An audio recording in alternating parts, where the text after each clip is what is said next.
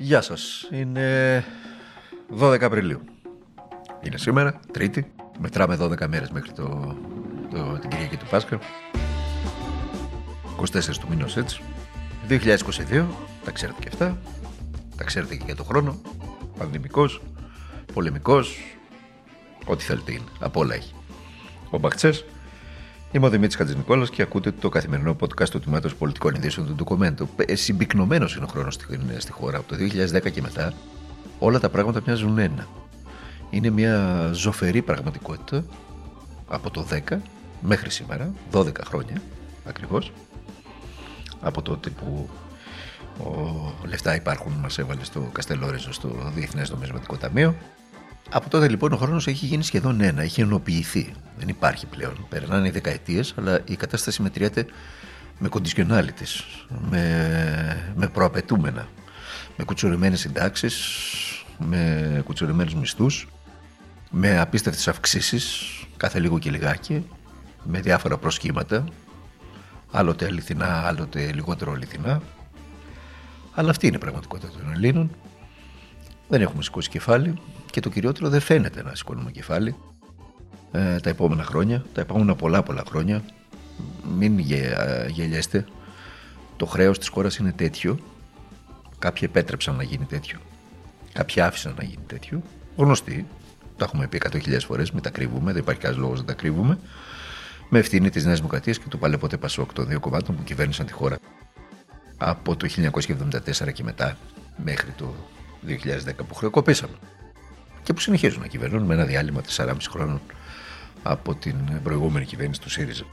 Αυτή είναι η κατάσταση στη χώρα. Ο κόσμος το ξέρει, ότι όποια και είναι η επιλογή του πίσω από τι κάλπε, το ξέρει ο κόσμος αυτό. Ε, δεν κρύβεται με τίποτα. Δεν εξοραίζεται με, ε, με τίποτα. Ό, όσο και να προσπαθούν τα, τα μίντια της οικονομικής ελίτ ε, να το εξοραίσουν, που έχει τεράστια ευθύνη για τη χρεοκοπία της χώρας, έτσι. Τεράστια, τεράστια ευθύνη και τεράστια συμμετοχή στη χρεοκοπία της χώρας είναι η πιο κακομαθημένη οικονομική έλλειψη του πλανήτη. Αυτή είναι η δική μου προσωπική άποψη. Όσο και να προσπαθούν λοιπόν να το εξοραίσουν, όσο και προσπαθούν να το κρύψουν πίσω από πάρα πολλές ώρες προγράμματος, τηλεπρογράμματος, άλλοτε για τον ε, Λιγνάδη, άλλοτε για τον ε, Πιλότο, άλλοτε για την Επισπυρίκου, ε, άλλοτε για τον Ραβωνιάρη της κάθε τηλεπαρουσιάστριας. Δεν κρύβεται, δεν εξοραίζεται, δεν μπαίνει κάτω από το χαλί, είναι τόσο, τόσο μου που και κάτω από το χαλί να το βάλεις η μυρωδιά του έχει ποτίσει τους τοίχου. Αυτή είναι δυστυχώς η καθημερινότητα της χώρας. Λοιπόν, τώρα ανοίγουμε το ενεργειακό σήμερα για να πάμε στο ρεπορταζιακό. Ε, για μία ακόμη φορά ξανασυζητάμε τους υδρογονάνθρακες στην χώρα. Γι' αυτό είναι σαν το, σαν το serial. Είναι σαν, σαν το, θυμάστε, σαν το, πώς το λένε αυτό το serial που έκανε ο Φόσκολο στον Αντένα που ήταν 7.000 επεισόδια. Τη λάμψη. Σαν τη λάμψη είναι αυτό το υδρογονάνθρακες.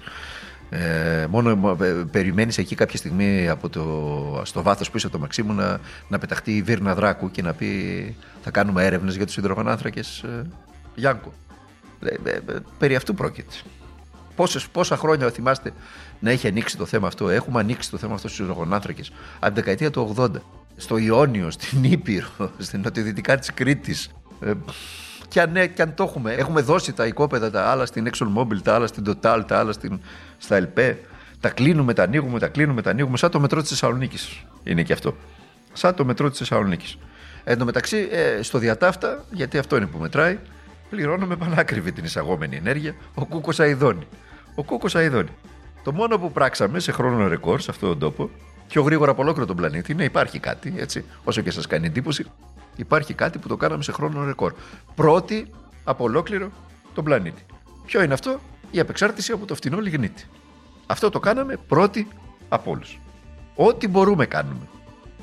Αν πρόκειται να βάλουμε το χέρι στην τσέπη των πολιτών και να μεταφέρουμε τα κέρδη στην τόπια και ξένη ολιγαρχία, εποφελία και του μεγάλου αδερφού από την άλλη πλευρά του Ατλαντικού, τότε όλα γίνονται ενερυπή οφθαλμού.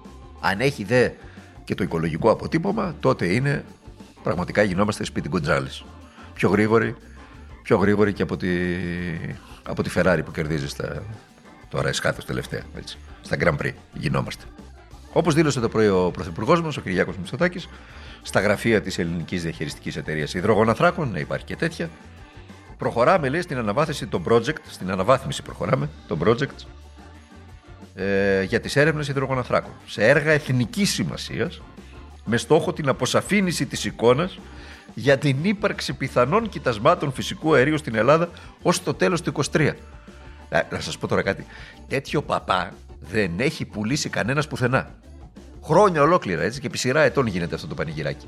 Τέτοιο παπά πραγματικά τόσα χρόνια που πουλάνε σε αυτόν τον κόσμο ακόμη στην αποσαφήνιση είμαστε.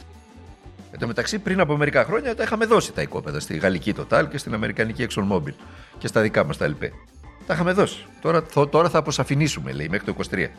Και οι έρευνες λέει αφορούν και έξι εκτάσεις. Ξανά τις ίδιες. Η μία είναι στην υπηρετική Ελλάδα, στην περιφέρεια της Υπήρου. Οι άλλες πέντε είναι σε θαλάσσιες περιοχές, στο Ιόνιο, στο Κυπαρισιακό κόλπο και στην Κρήτη. Νοτιοδυτικά της Κρήτης. Allow me a personal remark. Many of you know the Aegean, and Aegean is a paradise on earth. And with all due respect, we're not going to turn it in our lifetime in the Gulf of Mexico. Και αυτά ακούσατε αυτό το, τον κύριο Δέδιο. Είπε, ξαναχωρήσατε τη φωνούλα του σε άπτεστη ελληνοαγγλική, αγγλική με ελληνική προφορά. Τι να κάνει ο άνθρωπος, Έλληνας είναι, εδώ που τα λέμε. Ελληνική προφορά θα χρησιμοποιήσεις. Δεν είμαστε εμείς σπουδαγμένοι στο Κολάμπιο, ούτε ο κύριος Δένιχε προφανώς, όπως είναι ο πρωθυπουργός μας, για να έχουμε την υιοθετήσει και το αξάν το, το, το αγγλοσαξονικό. Ε, εγώ μιλάω αγγλικά για παράδειγμα με χαλκιδικιώτικη προφορά. Αν σα τα μιλήσω, θα καταλάβετε. Είναι άπτεστη χαλκιδικιώτικη προφορά. Μπορεί ένας χαλκιδικιώτη να με καταλάβει και μην ξέρει αγγλικά. Θα καταλάβει από τον τρόπο που λέω το «η», θα καταλάβει τι θέλω να πω. Όπως έλεγε και λοιπόν ο κύριος Τέτοια, τον ακούσατε, γελώντας μάλιστα, δεν αποφασίσουμε να κάνουμε. Δεν θα κάνουμε το, το, το Αιγαίο και την Νοτιοανατολική Μεσόγειο κόλπο του Μεξικό. Έτσι έλεγε. Τώρα βέβαια αποφασίσαμε να κάνουμε το Ιόνιο και τον Κυπρεσιακό και την Κρήτη. Να τους κάνουμε κόλπο του Μεξικό λίγους μήνες μετά. Ε, θα μπορούσε να πει κανείς ότι εντάξει, Χατζη Νικόλα, μεσολάβησε ο πόλεμος. Αποφασίσαμε την απεξάρτηση από το ρώσικο φυσικό αέριο που είναι φτηνό. Να πάμε στο Αμερικάνικο στο μισοδιάστημα που είναι πανάκριβο. Τι να κάνουμε λοιπόν, ποιούμε την ανάγκη φιλοτιμία και λέμε ας κάνουμε κόλπο το Μεξικό, το, το Ιόνιο και τον Κυπαρσιακό και, την, ε, και το, τη Μεσόγειο νότιο-δυτικά της Κρήτης. Ε, για να μπας και έχουμε καλύτερο φτηνότερο καύσιμο. Ε, αλλά στον Πρίνο, στη Θάσο, που βγάζουμε 30 χρόνια τώρα πετρέλαιο, εκεί γιατί κάναμε το. Αιγαίο είναι εκεί. Βόρειο Αιγαίο. Εκεί γιατί το κάναμε κόλπο το Μεξικό. Γιατί το κάναμε; Ο Ιπέξ άλλο ήθελε να πει. Έτσι, να μην κρυβόμαστε. Το ξέρετε τι ήθελε να πει ο κύριος Δένγε. Ήθελε να στείλει ένα μήνυμα στην Τουρκία ότι σε Αιγαίο και Νοτιοανατολική Μεσόγειο, που εσείς τα θεωρείτε και γαλάζια πατρίδα, εμείς δεν θα εκμεταλλευτούμε τα δικαιώματά μας που πηγάζουν από το διεθνές δίκαιο. Παραδείγματος χάρη για την υφαλοκρηπίδα μας. Και την οικονομική εκμετάλλευση, ό,τι υπάρχει ε, άνωθεν ή κάτωθεν τη υφαλοκρηπίδα μας. Αυτό είπε. Αλλά έκανε την ανάγκη φιλοτιμία και επικαλέστηκε περιβαλλοντικές ανησυχίες. Αλλά όταν οι κυβερνήσεις επιδεικνύουν τέτοιες συμπεριφορές, τι περιμένετε να πράξουν οι γείτονες; Από το να νοικιάσουν πέντε ερευνητικά και να σαρώνουν τις θάλασσες για έρευνες. Από το να ζητήσουν την αποστρατικοποίηση των νησιών μας, από το να συνάψουν μνημόνιο με τη Λιβύη, από το να θεωρούν δικό τους κάθε τι που βρίσκεται πέραν των έξι ναυτικών μιλίων από τα ελληνικά νησιά. Αυτό δεν είχε πει άλλωστε και ο κ. Γεραπετρίτης. Αυτός δεν ήταν ο εθνικός μας χώρος. Ευθέω το είπε ο κ. Γεραπετρίτης, που δεν μασάει λόγια. Το είπε κανονικά. Τι και αν έχουμε δικαίωμα επέκτασης της ΑΟΣ μας στα 12 ναυτικά μίλια. Τι και αν έχουμε 200 μίλια υφαλοκρηπίδα με βάση το δίκαιο της θάλασσας. Αυτά από τους πρώην Μακεδονομάχους της συμφοράς, λέω εγώ, όταν η τότε κυβέρνηση είχε προχωρήσει στην απέλαση Ρώσων διπλωματών, θυμάστε, με αφορμή το μακεδονικό, η τότε κυβέρνηση ΣΥΡΙΖΑ είχε προχωρήσει στην απέλαση δύο διπλωματών. Και ο Κοτσιά το είχε κάνει αυτό στο ΙΠΕΞ, γιατί αλώνιζαν τότε οι Ρώσοι στα Βαλκάνια και στην Ελλάδα και προσπαθούσαν να ακυρώσουν τη συμφωνία των Πρεσπών. Δεν τη θέλανε, γιατί είχαν διεισδύσει ήδη στα Βαλκάνια και δεν θέλανε να ανοίξει η προοπτική ε, της ε, επέκταση των Δυτικών Βαλκανίων, της, του, του, του, του, του, του, του ανοίγματο δηλαδή της της εισδοχής το, της Βόρειας Μακεδονίας πλέον και της Αλβανίας στην Ευρωπαϊκή Ένωση. Τώρα βέβαια αλλάξαν τα πράγματα. Μπήκε στη ζωή μας ο Ζελένσκι. Αυτός ο stand-up comedian τον είδα σήμερα σε μια φωτογραφία ε, στο κεφαλόσκαλο του Προεδρικού Μεγάρου έχοντας πίσω του κάτι σακιά με άμμο, προφανώς για, για λόγους ε, ε, να το κάνουν λίγο πιο πολεμικό το σκηνικό. Την ώρα που η χώρα του καταστρέφεται και ο λαός του εξανθρωποδίζεται στην κυριολεξία αυτός φωτογραφίζεται στο κεφαλόσκαλο σε σαν, σαν μοντέλο σε χολιγουτιανή ταινία καταστροφής. Είναι απίστευτα αυτά που ζούμε στη, στη διεθνή κοινότητα. Απίστευτα.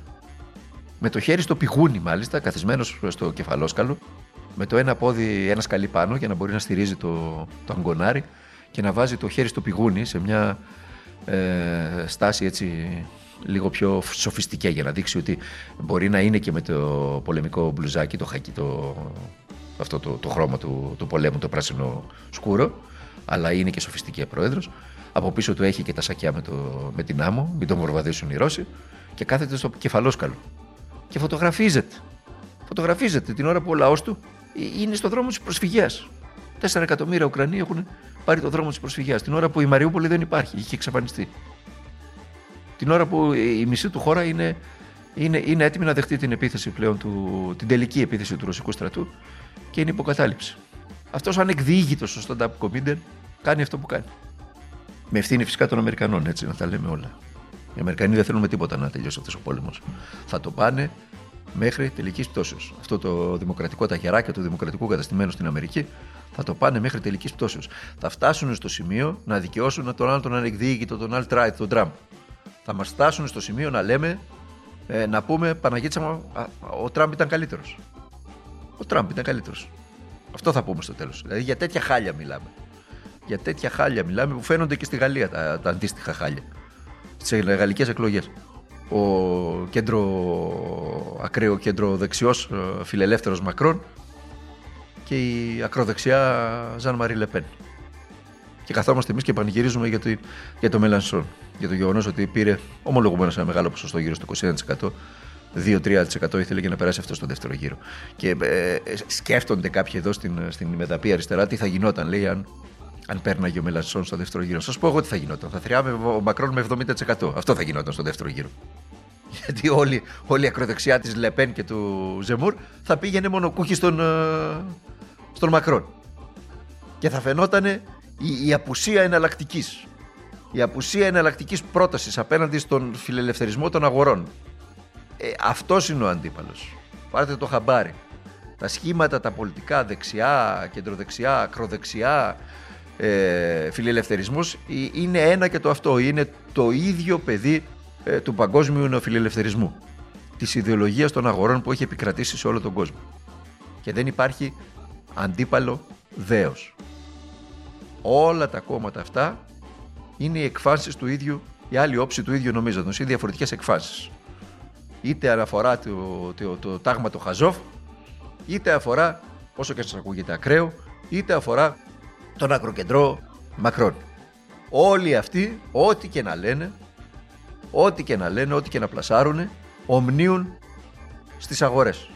Δεν αμφισβήτησαν και δεν έχουν σκοπό ποτέ να αμφισβητήσουν τις αγορές. Αυτό είναι το θέμα. Γι' αυτό λέμε ότι η απουσία εναλλακτικής υπάρχει από τη στιγμή που και η αριστερά δεν είχε σκοπό και δεν έχει σκοπό ποτέ, τουλάχιστον μέχρι τώρα, μακάρι να το κάνει αύριο, να αμφισβητήσει την παντοκρατορία των αγορών. Ευθέως την παντοκρατορία των αγορών. Δεν υπάρχει αριστερά όταν υιοθετείς το ορντολιμπεριαλιστικό όραμα των Βορειοευρωπαίων της λογικής της οικονομίας των αγορών και, και, και της δημοσιονομικής πειθαρχίας. Ο Ρέγκλιν έδωσε μια συνέντευξη χθες. Στο κεφάλαιο, νομίζω και, στο, και σε ένα ακόμα ελληνικό, μέσα στο Capital, για να μην τους αδικήσω. Στο κεφάλαιο και στο Capital. Έδωσε μια συνέντευξη. Τι είπε, τι είπε στους Έλληνες πολίτες ο κύριος Ρέγκλιν, ο επικεφαλής ο, ο, ο, που θα αποχωρήσει του, του Ευρωπαϊκού Μηχανισμού Σταθερότητας, όπου σε αυτόν ανήκει σχεδόν το 80% του ελληνικού δημόσιου χρέους. Τι μας είπε, ότι είναι εξαιρετικά σημαντική η δημοσιονομική πειθαρχία στην Ελλάδα. Προκειμένου να μην στείλει λάθος σήμα στις αγορές και ανέβουν τα τόπια και μας αφαλοκόψουν. Τι μας είπε δηλαδή, μα αναπαράγει στην Εμεδαπή το ίδιο ακριβώς αφήγημα που δεν αμφισβητεί κανένα στη χώρα. Κανένας δεν το αμφισβητεί. Μην έχετε αυταπάτες πλην του Κομμουνιστικού Κόμματος Ελλάδας.